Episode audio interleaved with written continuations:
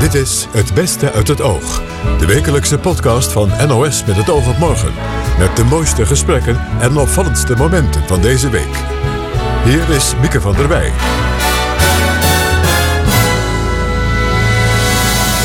Ja, en alweer is er een week voorbij. En alweer is er een nieuwe aflevering van Het Beste uit het Oog. We begonnen deze week met een nieuwe serie. En die serie heet Verboden Plekken. We kwamen daarbij langs het Noord-Koreaanse staatsbedrijf Bureau negenendertig. Het kan heel goed zijn dat de Nederlandse bedrijven doen uh, zijn die handelen met Bureau negenendertig uh, bedrijven zonder dat te weten. En er viel wat te vieren, want ons eigen John Jansen van Galen werd tachtig. Eigenlijk is tachtig een, een raar soort barrière. Ik, ik ben ook een beetje verbijsterd over dat tachtig, omdat het zo botst met het beeld wat je, ik moet zeggen wat ik altijd heb gehad van tachtig. Maar we beginnen in Azië, want president Trump kondigde aan dat Hongkong voortaan hetzelfde behandeld zal worden als het Chinese vasteland. Het was de zoveelste stap in een steeds slechter wordende verhouding tussen China en de Verenigde Staten. Maar, zei China-deskundige Jan van der Putten woensdag tegen Rob Tripp, het is de Chinezen om meer te doen dan alleen Hongkong. De Zuid-Chinese zee is voor China veel belangrijker dan Hongkong.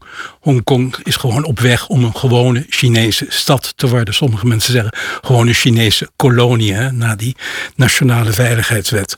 Terwijl de Zuid-Chinese zee is voor China van vitaal belang. Het is een zee waar nou zestig, zeventig procent van de wereldhandel doorheen gaat. Het is ook het begin en het eindpunt van de De nieuwe zijderoute over zee, de zeecomponent, zullen we maar zeggen, van de Belt and Road initiatief. Dat gigantische infrastructurele mondiale project van, van Xi Jinping. En het is de, het, het punt van waaruit China toegang gaat krijgen, wil krijgen, tot de Grote Oceaan, om daar de Amerikaanse aanwezigheid terug te dringen. Want China wil natuurlijk een wereldmacht worden. Ja, hoe gevaarlijk is dat in potentie? Is het conflict hierover? Ik geloof dat het de, het gevaarlijkste conflict is dat eventueel een gewapende vorm kan krijgen. En waarom denk je dat? Uh, omdat China op, in, in geen geval welke concessie dan ook wil doen. Ze zeggen negentig procent van die zee is van ons, op basis van historisch heel dubieuze aanspraken. Maar goed, uh, China wil geen concessie doen. En, uh, en de Verenigde Staten ook niet. Want de Verenigde Staten uh, zegt de vrijheid van, uh, sch- van, van, van scheepvaart daar te verdedigen. Uh, voeren daar om de haverklap patrouilles uit. Met, uh, ook met, met, met vliegdeks, uh, vliegdekschepen. Pas nog twee grote vliegdekschepen die daar in dat gebied zijn, uh, zijn rondgevaren. Gaan, ze gaan samen met uh, Australië, met India en met Japan grote uh, marineoefeningen houden. Allemaal om de spierballen te laten zien. Want dat is dus een van de punten waarop de Verenigde Staten absoluut niet wil wijken. Hm. Dus er is een uitspraak van het Internationaal Gerechtshof in Den Haag. Hè, ja, vier jaar geleden. Ja, gisteren of eergisteren was dat vier, vier jaar geleden. En dat was een klacht van de Filipijnen. Want de Filipijnen maken aanspraak op een deel van die Zuid-Chinese zee. Uh, en dat is, zij zijn toen door het, uh, door dat Hof van Arbitrage in Den Haag in het gelijk gesteld. Hm. Alle Chinese aanspraken zijn afgewezen. China heeft die uh, uitspraak naast zich neergelegd. De Filipijnen heeft zijn onlangs weer opnieuw begonnen om uh, die, uh, die, die, die arbitrage-uitspraak om die, uh, die, die, uh, te laten uitvoeren. Maar er is geen sprake van dat dat zal gebeuren zolang uh, China China is. En de Verenigde Staten heeft zich nu achter die uitspraak gesteld. Dat wil zeggen dat ze niet meer zogenaamd neutraal zijn in de Zuid-Chinese zee, wat ze nooit geweest zijn. Maar nu formeel zijn ze niet meer neutraal. Ze, ver, uh, ze wijzen alle Amerika- uh, Chinese aanspraken hmm. op dat zeegebied af. En uh, zijn bereid om dat met geweld kracht bij te zetten. Ja. Zeg, en daar komt dus bij, want daar gaat het nu natuurlijk de afgelopen uren over Hongkong en dat Amerika er eigenlijk zijn handen van aftrekt. Hè? Um, dat is eigenlijk een, een soort extra uh, pook in, in, in dit conflict natuurlijk. Hè? Ja, en zo zijn er een hoop andere conflicten die er vaak met de haren worden bijgesleept. Vooral als het over mensenrechten gaat. Want de Verenigde hmm. Staten, althans deze regering, is absoluut niet in die mensenrechten geïnteresseerd. Ja, maar en bedoel de, je dan eigenlijk ook als het over Hongkong gaat? Ja, in de vrijheid van Hongkong zijn ze ook niet, ook niet geïnteresseerd. Hmm. En dat heeft uh, uh, Donald Trump zelf uh, een tijdje geleden ook uh, gezegd. Dat, uh, dat China met, uh, met recht en reden hard optrad in, uh, in Hongkong. Maar nu kan hij het gebruiken in zijn algehele offensief tegen China. Want waar gaat het uiteindelijk om? En dat conflict in de Zuid-Chinese Zee is daar een van de belangrijkste onderdelen van. Gewoon de wereldhegemonie. Wie wordt de baas in de wereld na de Verenigde Staten? Ja. Wordt dat China of slaagt de Verenigde Staten erin om het te blijven? Maar met als resultaat natuurlijk dat de mensen die daar wonen en ook die, die jonge mensen die daar gedemonstreerd hebben, die zijn totaal aan hun lot overgelaten nu. Ja, Hongkong wordt een, gewoon, wordt een gewone Chinese stad. Dat... Ja. Uh, Dat is afgelopen met dat uh, één land, uh, twee systemen idee. Hè? Ja. En dat ze eigenlijk ook op uh, Taiwan willen toepassen. Maar Taiwan wil minder dan ooit. En voor Taiwan wordt het nu ook erg gevaarlijk. Ja. Dan nog even wat jij schetst over uh, China als uh, grote tegenmacht tegen de Verenigde Staten. Hè? Mm-hmm. Dus China wil een wereldmacht echt zijn. Hè? En, en dat afdwingen ook met de tanden toe bewapend. En dit conflict in de Zuid-Chinese Zee uitvechten, zeg jij ook. Hè? Realiseren wij ons dat genoeg in het Westen? Hebben we nee, genoeg te, op ons netvlies zitten? Veel, veel, te, veel te weinig. En dat komt natuurlijk ook omdat het Westen, voornamelijk dankzij de huidige leiding in, de, in Washington, zo grondig verdeeld is dat je geen verenigd uh, front ziet. Zoals, uh, laten we maar zeggen, v- vroeger in de Koude Oorlog. Uh, West-Europa en de Verenigde Staten was twee handen op één buik. Dat is tegenwoordig absoluut niet zo. En realiseren wij ons het in de Europese nee, veel, Unie veel, genoeg? Veel, veel te weinig. We worden natuurlijk ontzettend in beslag genomen door uh, het uh, coronadrama. En door een hele hoop uh, erge dingen dichtbij, die we al, ook allemaal nieuw zijn. Maar we zien niet genoeg in dat we op het ogenblik dat we aan het begin staan van de nieuwe tijd. Of liever gezegd, het eind van de oude tijd, waarin de Amerikanen de wereldheerschappij vormen. En de nieuwe tijd is en de, de nieuwe Chinezen tijd, dat de Chinezen, maar niet op dezelfde manier als de Amerikanen. Je moet niet denken dat de Chinezen eenzelfde manier van dominering voor ogen staat als, als de Amerikanen. Die dat dan wel? Die willen respect in de eerste plaats. De keizer in Peking verdient respect en is uiteindelijk de baas van alles wat onder de hemel is. Dat is een oud-Chinese idee. Hmm. Het is terug naar de oude tijd, laten we maar zeggen tot het midden van de negentiende eeuw, toen China de belangrijkste macht van de wereld was. Dat wist de rest van de wereld alleen niet zo. Maar als je naar de economie kijkt, dan was China verreweg de grootste macht. Hmm. En voor China, eh, na een eeuw pauze, anderhalve eeuw, waarin ze de meest vreselijke dingen hebben meegemaakt, en de laatste halve eeuw zijn ze terug aan het komen, zijn ze gewoon hun gerechtvaardigde plaats onder de zon weer aan het veroveren. Dat wil zeggen, dat kan alleen maar de allereerste plaats zijn. Aldus Jan van der Putten. Pierre Cuypers, misschien komt die naam u niet geheel onbekend voor. Zijn gebouwen kent u in ieder geval. Hij ontwierp onder andere het huidige Rijksmuseum, het Amsterdam Centraal Station en Kasteel de Haar in Haarzuilens. Zijn achterkleinzoon deelt zijn naam en vertelde mij dat dat niet altijd makkelijk was.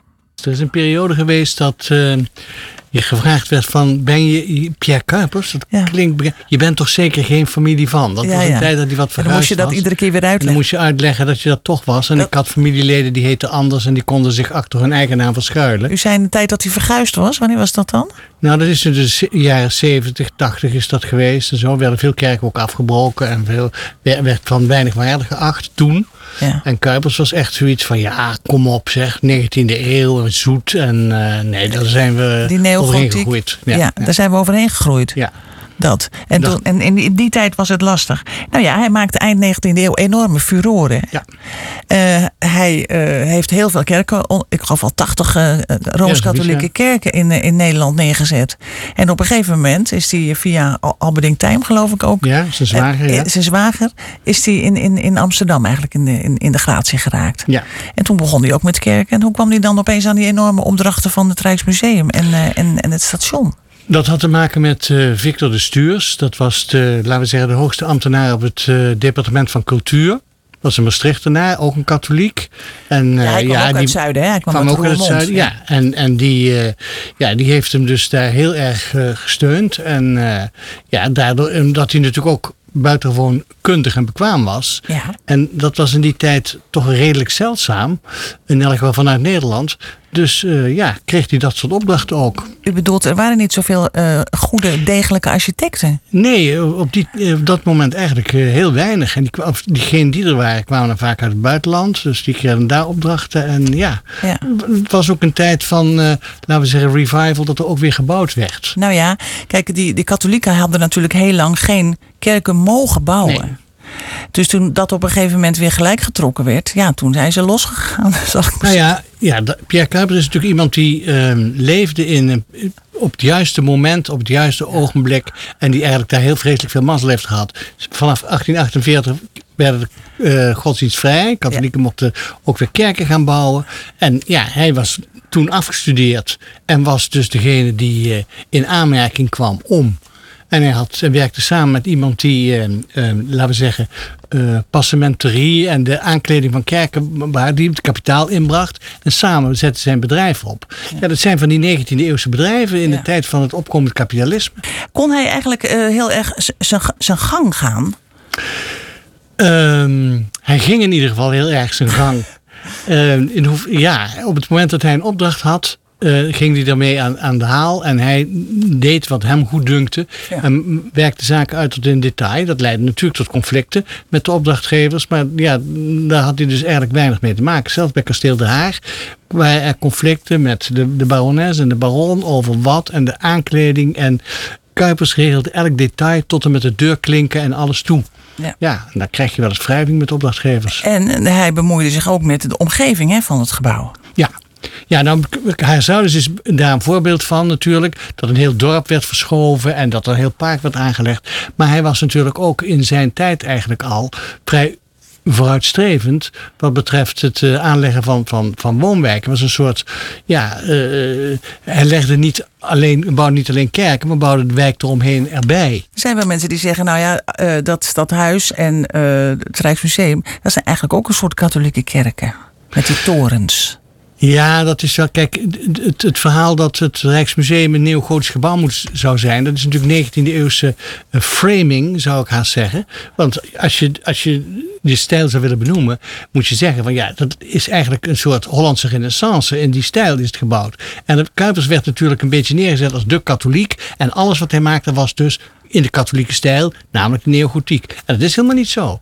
Nee. Dat is dus niet, in ieder geval zeker niet altijd zo. Nou ja, ik zei uh, al, koning Willem de derde, yeah? want ja. het is honderdvijfendertig jaar geleden ja. dat het geopend werd. Koning Willem de derde was toen aan de macht in Nederland. Die noemde het Rijksmuseumgebouw een aartsbisschoppelijk paleis en weigerde de opening bij te wonen. Ja, nee, de opening is verricht door minister Heemskerk, de, de minister, ja, toen minister-president. Ja. En uh, de koning weigerde. En ik geloof dat koningin Emma later nog een beetje incognito is komen kijken om het er een beetje te verzoenen. Maar nee, de twee hadden echt voortdurend ruzie. De koning en, Willem de derde en, en uw ja, overgrootvader. Ja, ja, kijk, mijn overgrootvader was de Rijksbouwmeester. Dus kwam natuurlijk op allerlei oh. officiële, uh, bijvoorbeeld bij de opening van het uh, Noordzeekanaal, uh, liep dat zelfs zo hoog op dat het schip wat vanuit Amsterdam naar de sluizen van IJmuiden zou varen, uh, aan de kant is stilgelegd. En de familie, meneer en mevrouw Cuypers, verzocht werd om het uh, schip te verlaten. En die stonden daar dus met z'n tweeën alleen op de dijk en het schip ging verder. Want er was ruzie over de outfit van de architect. Die had een, uh,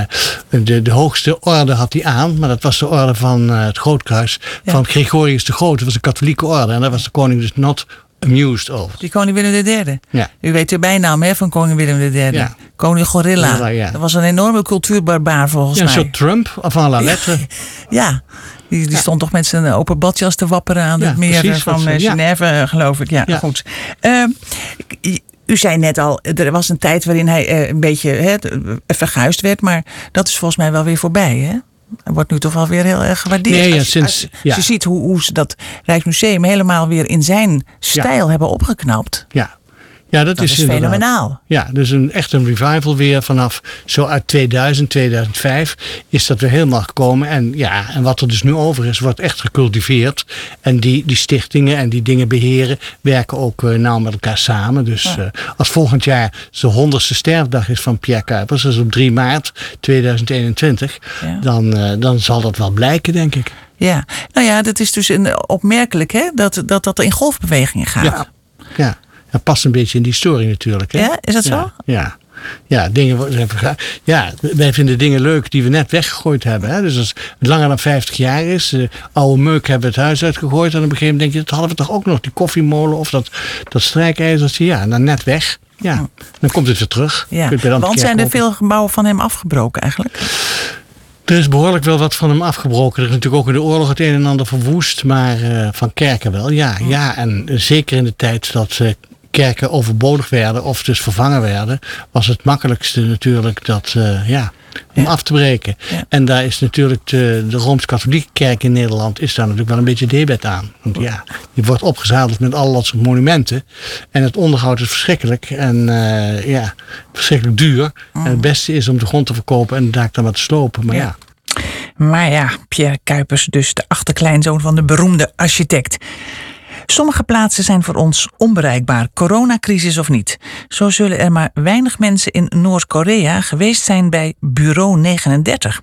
Gelukkig kon Remco Breuker, hoogleraar Korea-studies aan de Universiteit van Leiden, aan Koen Verbraak vertellen wat dit mysterieuze bureau precies is. Het, het uh, wordt uh, wel op de achtergrond het machtigste uh, bureau van, van Noord-Korea genoemd. Het is het bureau dat Um, het geld voor het leiderschap verdient en, uh, en, en de leider en zijn de elite eigenlijk uh, geeft. Het geld voor het leiderschap. Het geld voor het leiderschap. Ja. Ja. En, en uh, daar praten we zo over verder, maar eerst even die naam. Wat, wat, is er ook een bureau achtendertig?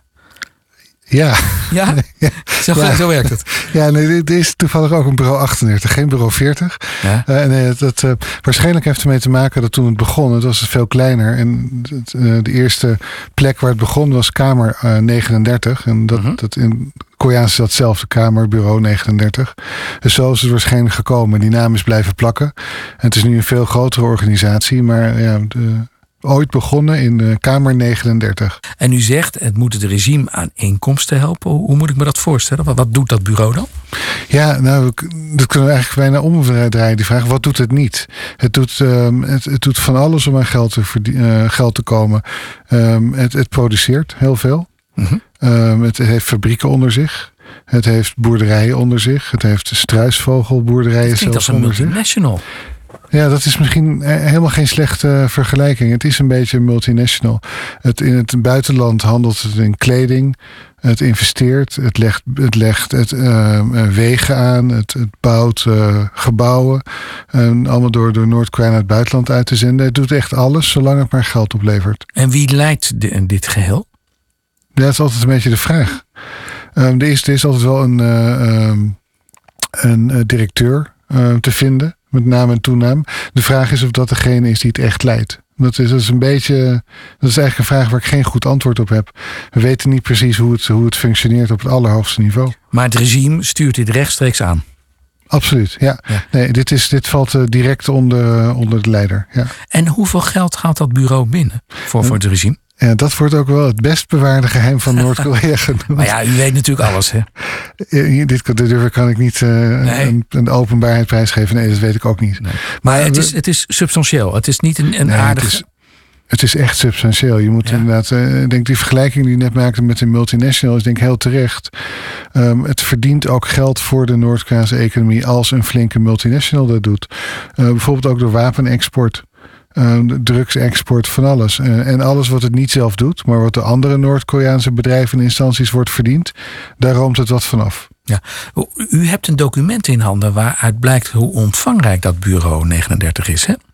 Ja, dat klopt. Het is een uh, geanonimiseerd deel uit een grotere database uh, in Pyongyang door het regime zelf gemaakt.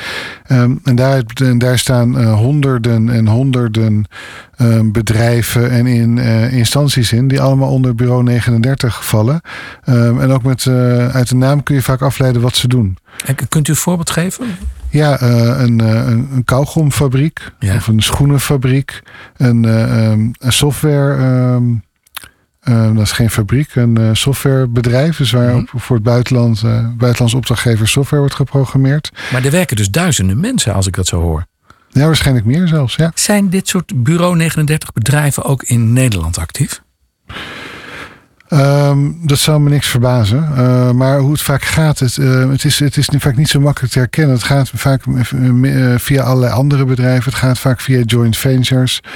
Het kan heel goed zijn dat de Nederlandse bedrijven doen uh, zijn die handelen met Bureau negenendertig uh, bedrijven zonder dat te weten. Of zonder ook dat te willen weten, of uh, allebei wellicht.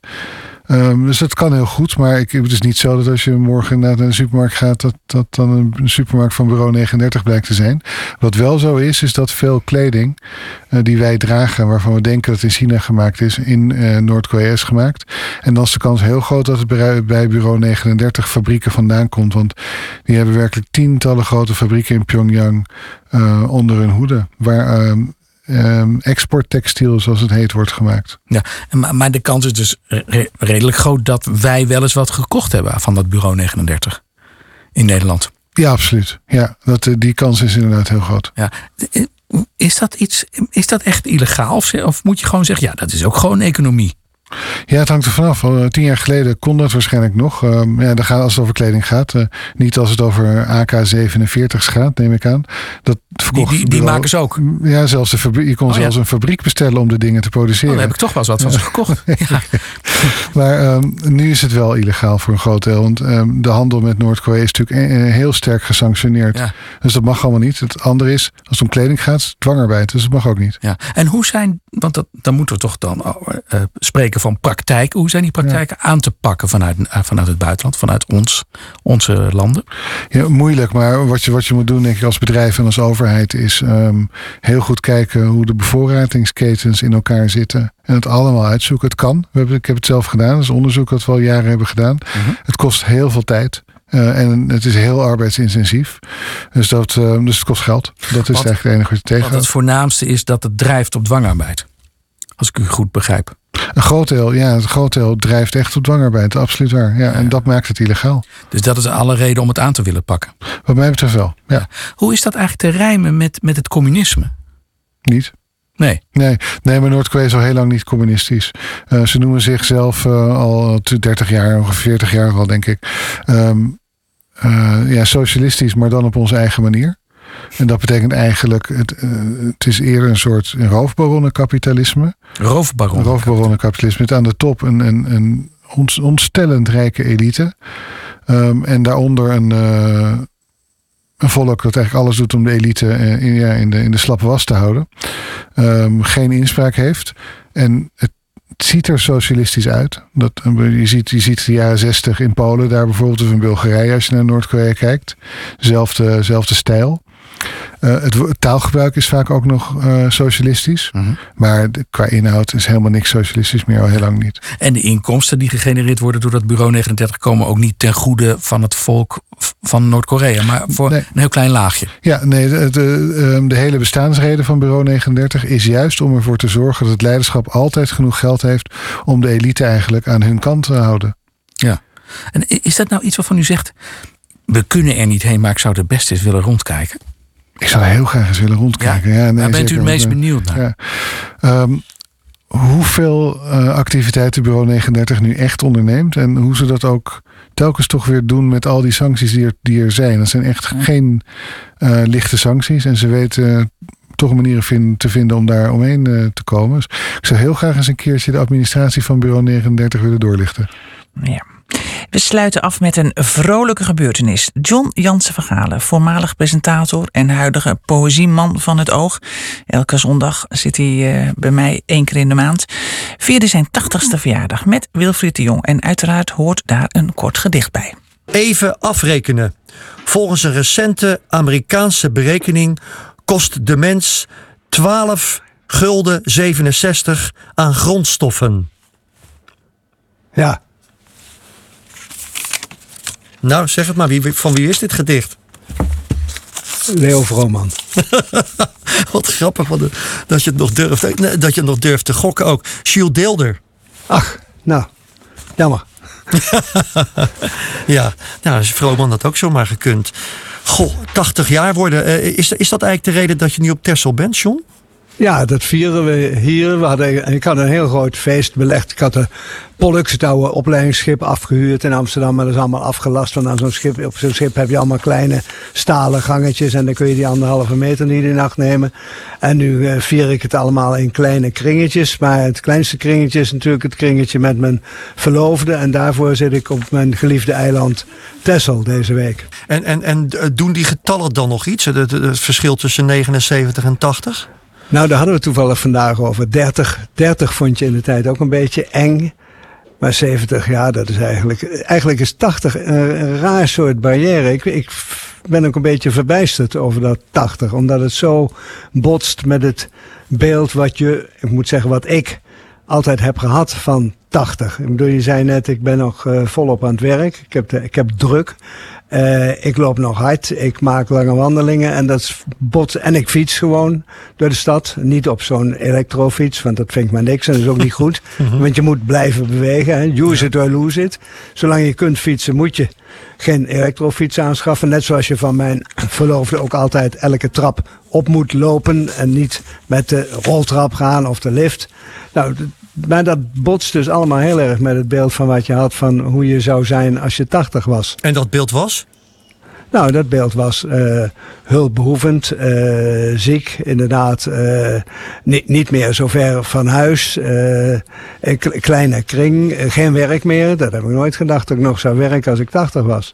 Nee, maar, maar je zou ook kunnen zeggen dat dit dus een manier is voor jou geworden van leven om te voorkomen dat je in die slechte situatie raakt als tachtiger. Dat je de, ja, als het ware de dat, dood op je hielen hebt. Precies, het is allemaal, dat kun je, kun je wel zeggen, uitstel van executie. Maar ik moet zeggen, dat uitstel, dat heb je wel ten dele zelf in de hand. Hè. Zoals ik zei, use it or lose it. Blijf, blijf vooral bewegen. Het beeld is veelal... Ik heb heel wat leeftijdgenoten gekend die op een gegeven moment... dan gingen zij ze, we gaan nu gelijkvloers wonen. Want wie, wie weet, straks kunnen we de trap niet meer op. Ik ja. denk, ja, als je dat doet, dan weet je zeker... dat je straks de trap niet meer op kunt. Dus wacht nou dat je de trap echt niet meer op kunt... en ga dan gelijkvloers wonen. Ja. Ik bedoel, het idee is wijdverspreid dat uh, ouderen eigenlijk niet meer moe mogen worden. Of in ieder geval niet hoeven te worden. En dat is natuurlijk onzin. Ja. Nou, je Want als je je veramuseert, word je moe. Ja, de, maar, maar uh, het, het feit dat je... Hoe, hoe deel jij die dag eigenlijk in dan? Uh, moet je iedere dag uh, op een bepaald tijdstip wandelen? Moet je op een bepaald tijdstip lezen? Hoe, hoe, hoe gaat dat? Nee, ik ben niet, niet echt dwangmatig. Maar het is wel zo als ik... Uh, Ik, we lopen drie keer in de week hard en als je het overslaat of dat, dat je andere verplichtingen hebt, dan voel je toch wel weer de drang om echt op pad te gaan en eigenlijk die dag ook in te halen. Dat is met, met hardlopen wel zo, omdat je weet dat als je twee weken het niet doet, dan uh, is het weer heel moeilijk om weer op gang te komen. Dus ja. dat, dat blijf je gewoon ook doen, omdat het... Omdat het prettig is als je daarbij in goede conditie bent... en je niet moe- moeizaam voort moet slepen over de polderpaden. Ja, maar het klinkt ook een tikje dwangmatig op je tachtigste... dat je denkt, ja, ik moet het wel elke dag doen... anders gaat het hard achteruit. Nou, drie keer in de week. Hè? En, en wat het punt natuurlijk is, dat denk ik vaak... Leer, leer, dat lijkt me een goede les, leer aanvaarden... dat je, dat je niet meer zo uh, goed... Uh, presteert, zou ik maar zeggen. Ja. Ik, ik, lief, ik kijk wel eens in die oude wandelboekjes... en dan zie ik tot mijn verbijstering dat wij dan vroeger... ja, iets van vijfendertig kilometer op een dag liepen. En nu vind ik tegen de twintig al uh, heel mooi... Maar ik ken wel mensen die zeggen, ja, maar omdat ik het niet meer kan... die zijn zo teleurgesteld, die kunnen niet tegen hun verlies... en die houden dan maar helemaal op ja. met wandelen. En dat moet je volgens mij helemaal niet doen. Ben je ook zuinig op tijd eigenlijk, als je tachtig bent? Of tachtig wordt? Uh, ja, maar ik heb wel, ik heb iets meer, uh, ik heb wel meer rust dan vroeger. Ik ben altijd nogal een beetje gejaagd geweest in, in het na, navolgen en opvoer, uitvoeren van alle opdrachten en taken die er nog lagen. Nu, nu zit ik soms om me heen te kijken en dan denk ik eigenlijk is er nu geen enkele taak die ik vandaag zou moeten doen. Dus dat is wel uh, een, een, ja... een verschijnsel of een zegen van de ouderdom. Ja. En, en, nou, iets meer relaxed. Ja, iets meer relaxed. Maar uh, jij kent de redactie hier natuurlijk goed... dus die dachten, we maken het hem ook nog even lastig. We bellen even met een vriend, Jan Siebelink. Ken je al heel ja. lang vanaf je jeugd. En die ja. vertelde uh, aan onze redactie... dat jij zo rond je vijftigste voor het eerst eigenlijk... de dood in, in, je, in, je, in je leven kwam. Herinner je dat ook? Nou... Uh, het idee dat het is, leven eindig was, hè? Zou ik maar zeggen. Ja, Dat, dat werd heel sterk. Toen was ik zevenenveertig, toen mijn vader overleed. Die, die is thuis overleden. Die had uh, kanker. Die is, die is nog in de, in, de, in de ban geraakt van een Amerikaanse gebedsgenezer. En daar is hij ontzettend van opgeleefd. Nou, dat duurde één week. En toen is hij, ja, waar wij bij waren, is hij overleden. En dan uh, ben je wel doordrongen van, van, van de eindigheid van het leven. Maar ik heb dat heel lang, heel anders dan Jan Siebeling, niet ervaren als een... Uh, Als een feit des levens eigenlijk. Dat je nu, nu ook niet met corona, heb ik ne- niet gedacht... nou ja, nou, wanneer is misschien, heeft mijn laatste uur geslagen. Ja, jullie waren nogal mikpunt, hè, ja, eigenlijk. Als het, wat? Jullie waren eigenlijk nogal mikpunt, hè, in die periode als zeventig-plussers, zou ik maar zeggen. Ja, zeker. Corona. Ja, nou ja, er werd overal geschreven over kwetsbare ouderen. Ik wist nooit of, of daar tussen kwetsbaar en ouderen een komma moest... of de alle ouderen kwetsbaar zijn... Maar ik heb het, ik heb het niet echt ervaren als een, als een gevaar. Terwijl ik aan de andere kant wel wist dat het zo was. Want ik heb meteen al tegen mijn naasten gezegd... ik ga niet op de intensive care. Dat hoef je, dat is een, ik, ik zag van die foto's en hoorde berichten van mensen... die hadden in de intensive care gelegen... en die hadden lichtplekken op hun wangen. Ja, ja dat is een, is een ellende als je dat nog moet doorstaan als je tachtig bent. Dan had ik eigenlijk iets liever van dan, dan, dan uh, strijk ik de vlag. Dan maar er tussenuit piepen. Op, Dan maar er tussenuit. Uh, want bovendien manier. zijn er jongeren die volgens mij meer recht hebben op plaatsen op de I C. Maar dat ja. is een debat wat nog een wijdere strekking heeft. Maar ik vind dat zelf wel als tachtigjarige. Ja. Zo, zo jong als je net klonk als iemand die maar twintig kilometer loopt. Zo, zo wijs als een oude man klink je nu dat de jeugd ook af en toe voorrang heeft. Ja, dat is ook zo. Ja.